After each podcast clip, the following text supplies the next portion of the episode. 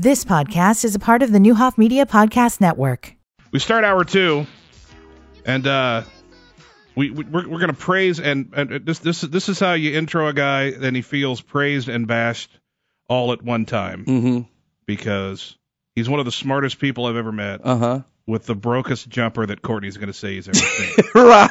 the Kansas City Barbecue Pit Hotlines. AD Adrian Carson joins us. Uh, Courtney's not very kind to your jumper.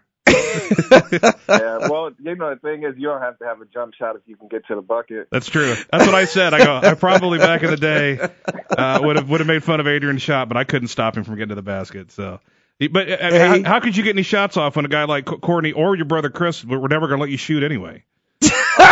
You know, those are just those those are just battles where uh, they do a whole lot of fouling. you know, hey, and then AD. you, you do what you can. You know, Hey man. Hey AD. Quick question. Eric Lee was on your Gus Macker team when your team uh beat uh Chris and I team. Chris and my team a while Um, ago. Yeah. Yeah. I remember you was had you had some white guys, so we kind of took it light. We just knew we was gonna win this game. Trust me, I didn't take any credit for the win. I said, "Oh, AD got some white guys on the team. Oh yeah, we got this." no, oh, no, but yet I think the the most heartbreaking part of that was that you know me, Brian, we're out here thinking all of these people who came to watch this game, family included, that they came to watch us as well. yeah. Family members were just as upset that we won as anybody. It's like, no, right.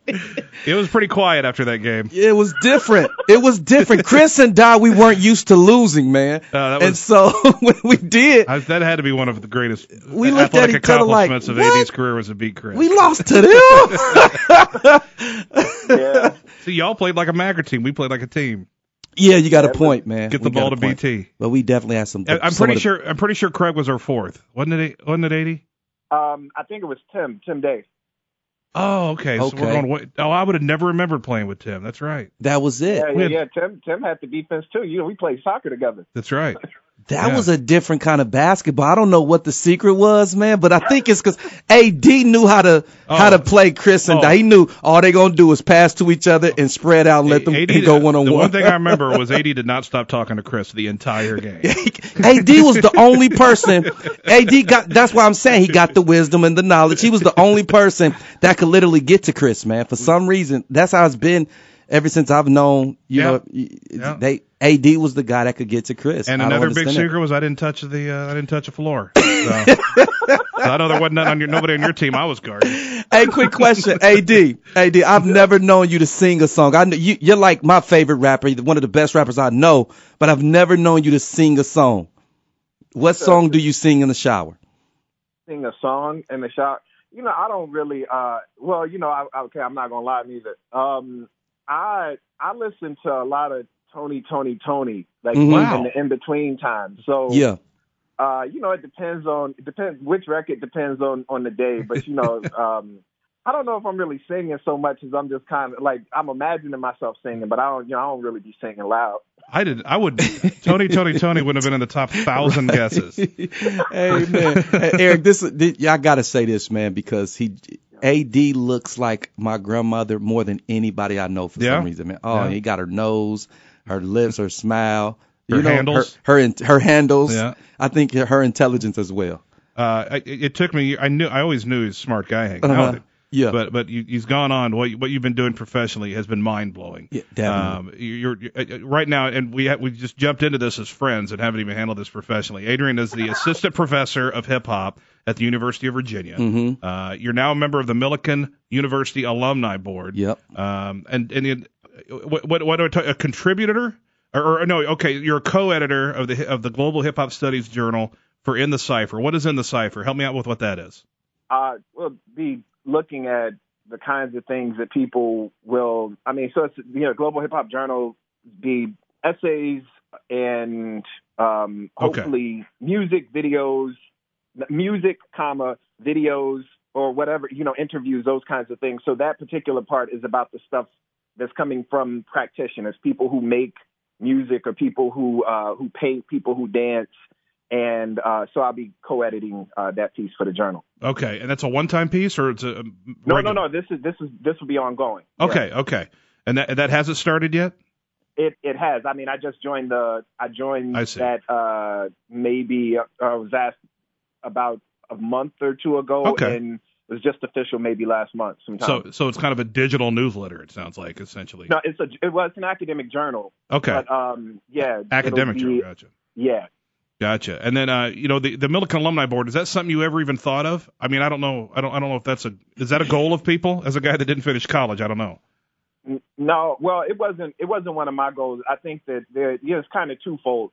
Part of it is because the folks who asked me to be uh, part of it are people that I trust, and then the other part is that you know if I have my long-standing um, relationship, you know, with and against universities, I think that this is a way that uh, all of the work that I find myself doing, or that I found myself doing in places like South Carolina when I was at Clemson, Yeah. and here at UVA being um, in in Virginia, um, I can also put some of my energy into doing similar kinds of work in Decatur and at the university from which I got my you know like my um, undergraduate degree. hmm Okay. And so the kinds of change, the the transformative change that I believe um, should happen, and I hope uh, will happen in the places where where I am, is also the kind of thing that I could help facilitate and have a, a better relationship with the the university that I come from, and hopefully that's going to be a tie with the community there in Decatur. And so then I'm not just talking about it in some kind of abstract terms. Sure. I have uh, the ability, and I'm also challenged to do some work right there um, in Decatur, uh, particularly at Millikin. But hopefully, that challenge will always be filtered through my experience and my life as um, a person who's from Decatur with family still in Decatur. Yeah. Right, right, right. Yeah. Oh, plenty. There's plenty of it. still in Plenty. Decatur. Yeah. Plenty. Um, you what what what does being on the board like? What what does that? How much uh, is that time consuming thing? Is that a monthly thing? Is that uh how many and how many members are there? Um, I don't. I, I think I feel like they put out a press release sometime. yeah, Uh, I should have found that. um, yeah, but um, the Zoom calls. there's a lot of people on Zoom. Yeah, uh, I okay. don't know for sure how many how many members there are uh, currently. You can get a voice in there though. but yeah, yeah, yeah, and I think that you know, I th- again, I believe that the ask comes from, and you know, it's a process that you go through a nomination, and you know, like I'm, I, I presume that they vote, but like all of that um, is it, for me, it was a, a matter of respect that folks weren't asking just to say that you know, like who, uh, whoever this person is is uh, someone who's a part of this team.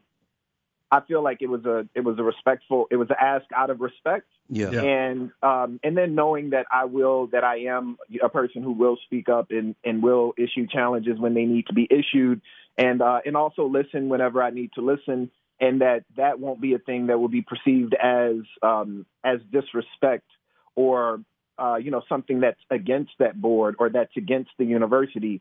In the same way that I say, you know, in my criticisms um, of uh, of you know like of home more generally or of the university or of, of uh, you know Clemson where I, you know I got my PhD or even where I work currently um, I'm not I'm not issuing challenges because um, I, I hate the place. I'm issuing challenges because the places that say that they are welcoming should actually be welcoming. Hmm you know that they should do the things that they say that they claim to do and they should do those things for all of the people who are there in those places.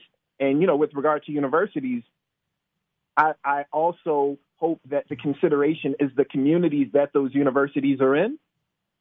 Mhm. because you know like folks are coming you know folks are coming into decatur uh, for four years for part of the year Yeah. and then they're going back to wherever they're from but folks in decatur folks who live in decatur live in decatur and you know some of them are going to live there for for their lives even some of the folks at the university are going to move and then like make make their lives in decatur Yeah. and um, it shouldn't be something that we start to think about. You know how the relationship between the the university and the the relationship between the university and the community shouldn't be a thing that we only start to think about when we move into the community. Gotcha. Right, right. You know, I'd, No. I'd, I'd like to say the, the the world. We've had a lot of things happen in the world. I'd like to say there's been changes, but it's kind of Yeah. the, it's kind of the same old world hmm that we're familiar with in a, in a lot of different ways, which is scary. Are, are you starting to see any any positive movement? We you know this this show we stress have conversations, talk a little bit.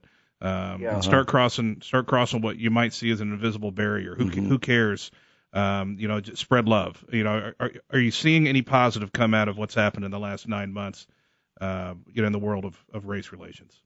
Yeah, you know what the thing is, I, I feel it's pre- it's pretty difficult to to to for me to frame it in that way. Mhm. And the reason, excuse me, the reason I find it difficult to frame it in sort of a, a progress narrative um, is because I believe that, um, you know, I had this really hilarious conversation with, uh, it's like uh, through uh, DMs with uh, James Loewen, the historian, sociologist guy who uh, wrote Lies My Teacher Told Me. He's from uh, Decatur. And Okay. um, he said that he moved from Decatur in 1955.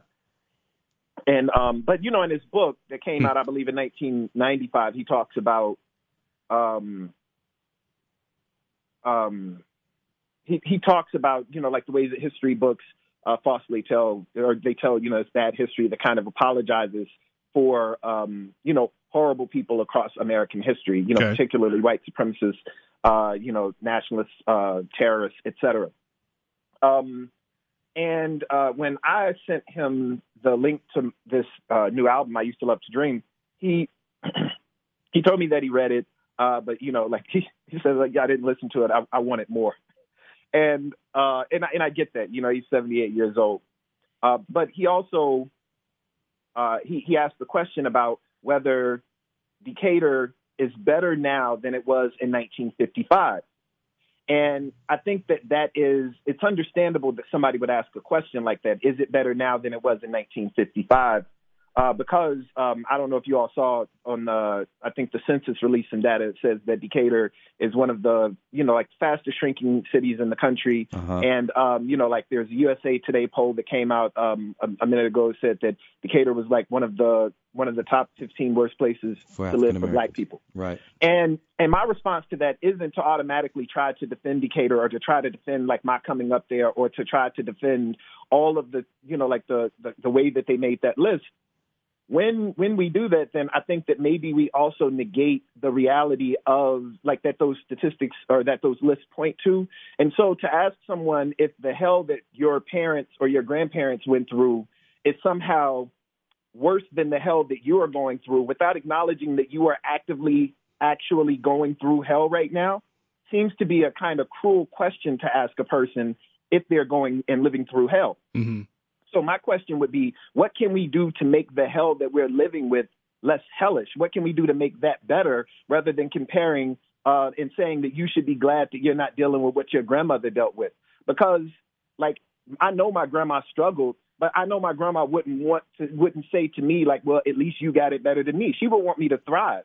And so the Right. question would be, what does thriving look like right now for people? And and and then we can talk about uh, the, the strides that we are making, but using that as momentum to make thriving possible right now, rather than talking about how um, all of this, the, like the progress narrative, I think sometimes kills the momentum because people say, "Well, we're living Martin Luther King's dream," and again, like to ask, you know, to to it, it seems to be like a like a bait and switch in our language because you know Martin Luther King he well he didn't realize his dream. He was also murdered you know? And Yeah, because right. he was because he was murdered i mean to ask like over the course of his life did things get better?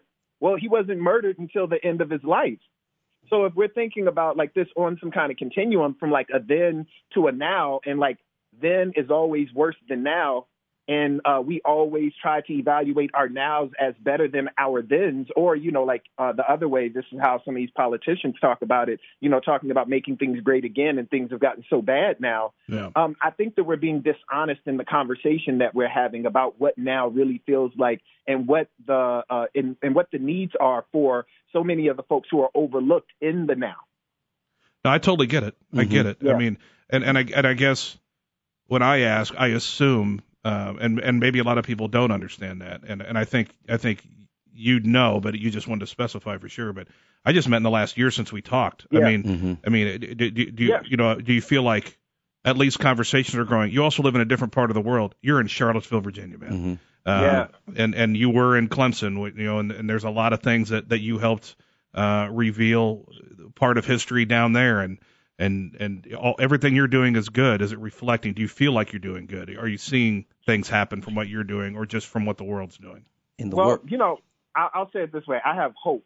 You know, like hope is the thing that motivates the work that I do, Mhm. and um and and so again, like over even over the past year, I think that what has been revealed is you know like the kind of the kind of hell certain folks are going through. Yeah. and and and that being revealed i suppose is a good thing so that we can all work uh on it so that we can all kind of be in it and try to to come up with some solutions. Um but you know those revelations for some folks it's like yo i'm i'm mad tired right now. And i've been dealing with this for the past you know 10 years. And now folks are coming to this this uh this knowledge or this understanding that these things are going on and wanting to now like try to bring me along. And i'm like well you know i've been out here. My feet hurt. You know my arms hurt. I've been you know been out here like stomping protesting marching etc and so the idea that like some folks have come to the understanding that things are going on it's a great thing. I think that having uh people who are able and willing to um to to to fight with you is a great thing yeah, um, and and I think that if that if that's a way that makes us if that's something that makes us feel better about the work that we have yet to do, then I'm all about us uh, having that be the narrative that invites us into it and helps to propel us forward. Yeah. I just always want to caution us against the narrative that is going to stop the momentum uh, toward uh, the, the the more just Mhm. world that we want to, to to live in. And I don't think that we've gotten there because as these revelations no. come, then there are revelations of the ways that people actively uh, and consistently attempt to thwart the justice that we're looking for. Right. In the words of AD, things are things are looking familiar. And then one of your Yeah. songs, man. Yes, yes, Eh, boy, it's familiar. Yep. yeah, boy, it's familiar. Hey, man, you've been pretty prophetic, and as it relates to a being AD the Great, and you've done some great things. Uh, you have you wrapped your uh, thesis. Am I right about that? Dissertation. Dis- your, sorry, your dissertation. Yeah, yeah. Talk to me about that process, man. Was it tenuous? How how did that work? And what made you want to wrap it? and take That's- and, and take that answer into your current work, which is I don't even know how you get your brain around this stuff to do a Mhm. mixtape essay. Uh, You're I, I I can't even figure out what you did Mm-hmm. and how many different formats and Mhm. levels that this delivers on, and and and you kind of create this this format. So ta take us from dissertation on through. Uh, I used to love to dream. Okay, word. Yeah. So, I mean, first, you know, I want to say that, you know, I'm always kind of thinking of um, thinking of, of hip hop and like rap writing as a kind of methodology. So, not like, hmm, how can I say? It? So, I'm just thinking about the, these these questions about race and place and literature, history, rhetorics, performance. I'm thinking about all of those things in in the form that the work takes is rap music. Um, and you know, like thinking um, about how we might layer samples or how we might might take a piece of media that exists and then turn it into something new. And the new thing for me is always generally a rap song or something that sounds very close to a rap song. Hmm.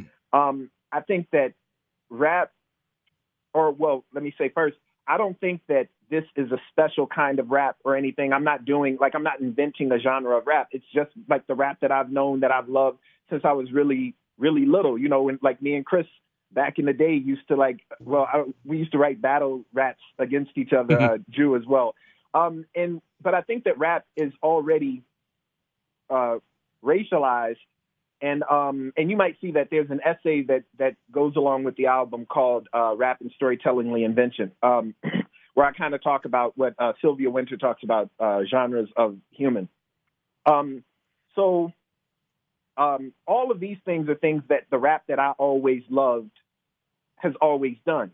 And uh, because I appreciate that kind of music, that's the kind of music that I try to create. And so you see that um, in like the, the the track "See the Stripes" from uh, my dissertation, owning my masters, the rhetorics of rhymes and revolutions.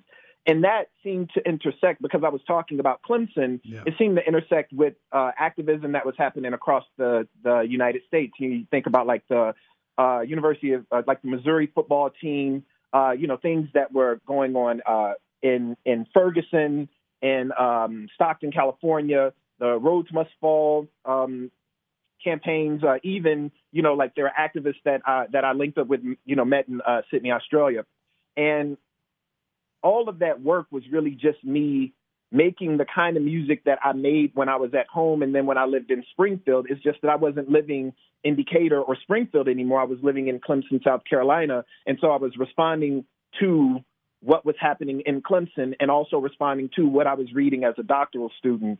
And I've continued to do that after uh, graduating and then coming here to Charlottesville. And so there was Sleepwalking Volume One, which really just takes place from the time I graduated from Clemson up until I started teaching my first class and over the time that the Unite the Right rally happened here. Mm-hmm. Then I did Sleepwalking Volume Two, which is a much shorter project, and it's just kind of talking about the language, uh, like how do you act in language against, uh, you know, active um, and uh, you know persistent white supremacy, a kind of violence that is always around you. What is the appropriate response to this violence that's always around you?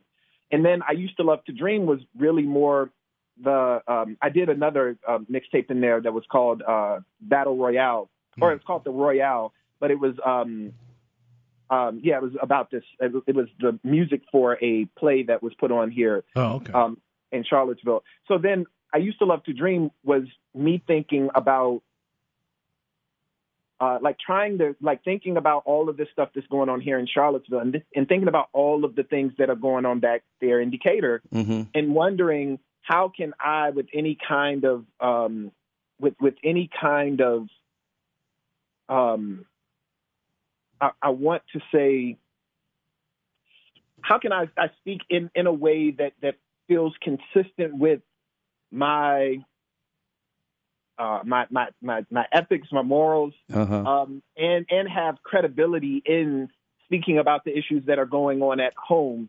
And I thought the best way to be able to do that is through memory because I don't live there anymore. Mm. And Mm. uh, so thinking about like the difference between here, 2020 or 2019 in Charlottesville, and there growing up in Decatur became a, a, a great way to be able to try to connect the the the um, the then and the now, the here and the there.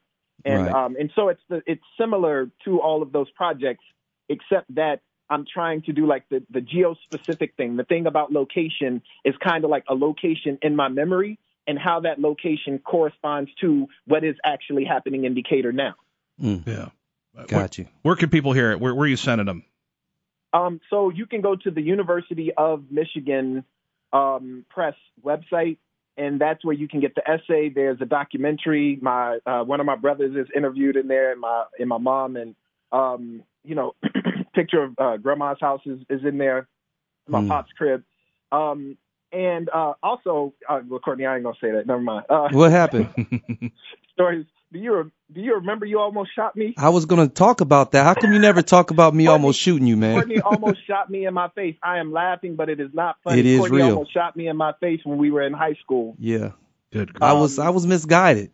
he was on the right track. I was on the wrong track. I was Courtney carrying had a, guns. Had a pistol in his pants. This I'm pretty transparent. You can talk about it.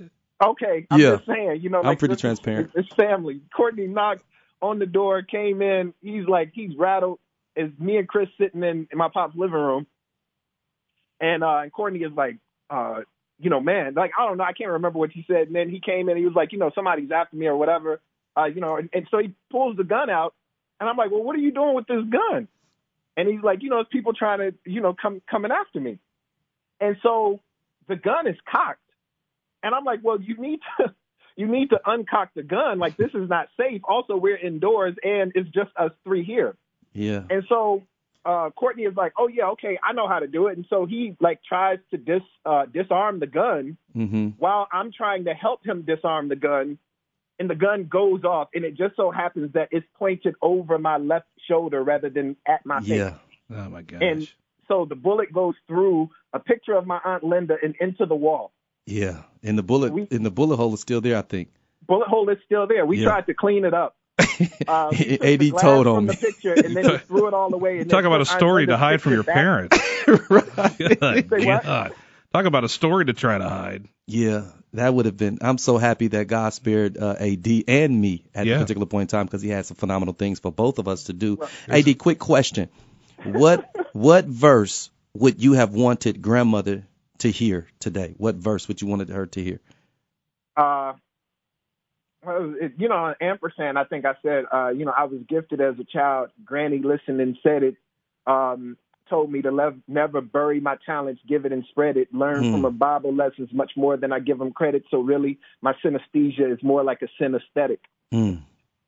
Man, I, hey Eric, I love Just this off the guy, top man. of his head. It's Off the top of his head. Hey, I'm D, I love you, I said man. this I last time you I was in. I'm not smart enough to have a conversation with him anymore. and just everything goes over my head. I just like, can I listen to the music now? right. AD, how do you answer the? I think a lot of people don't associate with hip hop, and, and I think and probably a lot of white people, but older people, uh, because they hear cuss words, because they they hear they don't you know they, they don't listen to the storytelling. Uh, Word. what, what do you what do you say to, to, to people that go, why do you got to cuss so much? Because because Um, you you have parental advisory on your stuff too. Yeah, yeah, yeah, of course. But you know, the thing is, it's like, um, yeah, the the well, part of it is just the the nature of language. I think that people use language um, in order to include people, and I think that people use language in order to exclude people. And so, if you feel like uh, if you feel like I'm not talking to you, it's probably because I'm not talking to you. Okay. Mhm. And um and so like the, the the idea that it's supposed to be for you, um, it's it's kind of a, I mean it's a poor assumption to begin with.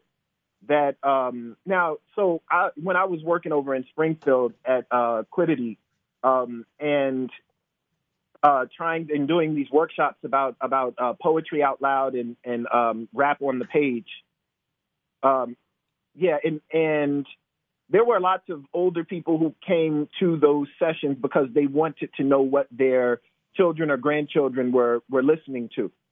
And I would have to tell them that you have you, you probably need to be understanding of the fact that the audience to this is somebody other than you and then try to in, embrace or to, to hear it in the ears or you know at least thinking about the audience for it and then that might make it a little um, you know it might make it less challenging and Okay. and if that's um, go ahead No, I was just yeah, Yeah. I was just agreeing. Yeah, I get it. hmm Yeah. Mhm. So, um, so in in that way, um, I believe that you know I'm having to pretend to care about what F. Scott Fitzgerald is talking about, or what um, you know, whatever Yeah. whatever the stuff you know, like whoever you know, like the Canterbury Tales is written for. Yeah. Whenever I'm in when I when I'm in high school or whenever I'm teaching, and so um, I know that audiences who aren't the target audience for rap can tune in enough to attempt to get it and then think about audience. That's not a very difficult thing. Mhm. I think that there that folks' unwillingness uh, shows well, not just like a lack of imagination and lack of creativity. I think that that res- resistance reveals something about their character. hmm And Mhm. they need to be thinking about that. Well, what does it say about me that I'm not going to give this rap album or this rap music a chance? What does it say about how I think about who I believe those people to be or who I believe those people to be talking to? And if you say that you care about the people that the music is for and that it is uh, to, then I think that that care would be enough to um, to, to ease your listening practices into trying to get where it's coming from and who it's going to. Yeah. AD, do you know that you have done as a rapper something that no other rapper on the face of the earth has done with that Hmm. dissertation? no other no other person, not just a rapper, but person in the world has done what you've done. Do you Oh, know that? yeah. Sometimes you gotta do stuff. Just sometimes you got to Sometimes do, you gotta do stuff. stuff. What do you want your legacy to be? Uh, you know, I, that's not for me to say, man. I just like I, I want to continue to to do stuff. I want to make work that is. um I mean, I want to make work that's that's challenging, and I want um I want people to engage. You know, like I really um you know I want people to earnestly like listen to the music, think about it as art, think about it as music, think about it as scholarship. Um, I want people to um, you know, like share the music uh, with people that they care about. I want people to have conversations with folks that they care about. Right. Um, I want folks to have conversations with people they say they care about, and then I want them to actually care about them uh, and to act in ways that demonstrate their care and love for Mhm. them. Um, and um, you know, just for people to listen over and over uh, because I think that there's a there there's quite a bit there. I mean, Right. that's the music, but I also want the music in these projects to open up space for folks who desire to do different kinds of things and to do other kinds of things. Uh, so for me, this project isn't really so much about me and what I've made. It's about the potential that exists for uh, other other people to uh, create in these spaces, uh, these spaces that are called academic, if they so choose. For people who want, like you know, young musicians in Decatur Right. who also want to go That's to where yeah. university and Yeah. study. Right, right. Is That's that what, what- this Dr. AD is t- t- saying to young AD, the little guy that was in the newspaper with the big head that won that award? Is that what you're saying to the young? Well, Is- the, the, thing is, like that. That was. I mean, I remember. I remember being back, like back then, and I know exactly the picture you're talking about.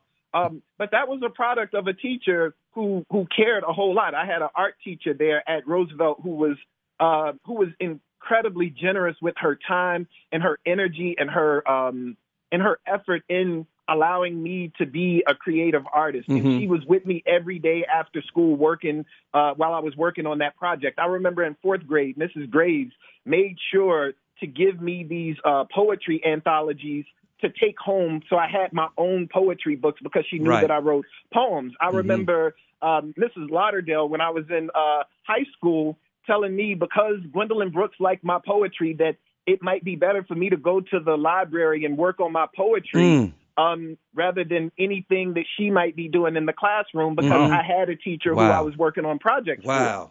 Yeah. And so I think that um, any of those things that I might have been in the newspaper about, there were uh, dozens of people who were supporting me and holding me up and like and, and working with me uh, to, to to help that. I was just telling somebody else that uh, you know Grandma was a person like that as well when you know she was working there at uh, Eisenhower, and um and and what I said was it it kind of made me jealous when I was there because um when when I saw her at school Uh huh. Um, it was the realization that I had to share my grandma with everybody. Right. I had the same experience. grandma at school. Right. She really and, um, was. and you know me, you know, like I'm, you know, grandma's big head boy. You know, like so. right. um, I'm, I'm like, yo, like that's my grandma though. That's, Hey, my, Eric. that's like my real grandma, and she y'all school grandma. Uh, she was uh, AD was her big head boy, and I was her black boy. It's my big head boy. That's You all right. Hey, AD, he, he wants people. He, if you're gonna go looking for newspaper clippings, he wants people to go look at AD's big head in the clippings. Please do. Not- it's hilarious. You don't need to Google him anymore. We've all Googled Courtney's name enough. yeah, Amen. Yeah. Uh, A- Adrian, you're, I can't be more proud of you, man. Just keep Yeah. keep doing what you're doing, and uh, when when when this stuff happens, uh, we want to know about it, and we'll talk to you again. We've gone super long with you and uh, taken a lot of time, and we Word. got we got a couple more guests to get on these last 20 minutes. So, uh, love talking to you, and uh, w- get back here sometime and let me know when you're here. Oh, for sure. I appreciate y'all, man. Thank you so much. I appreciate this conversation. Hey, we'll love see you you, soon, family. brother. I love you, man. Peace. You've been listening to the Neuhoff Media Podcast Network. For more, visit neuhoffmedia.com.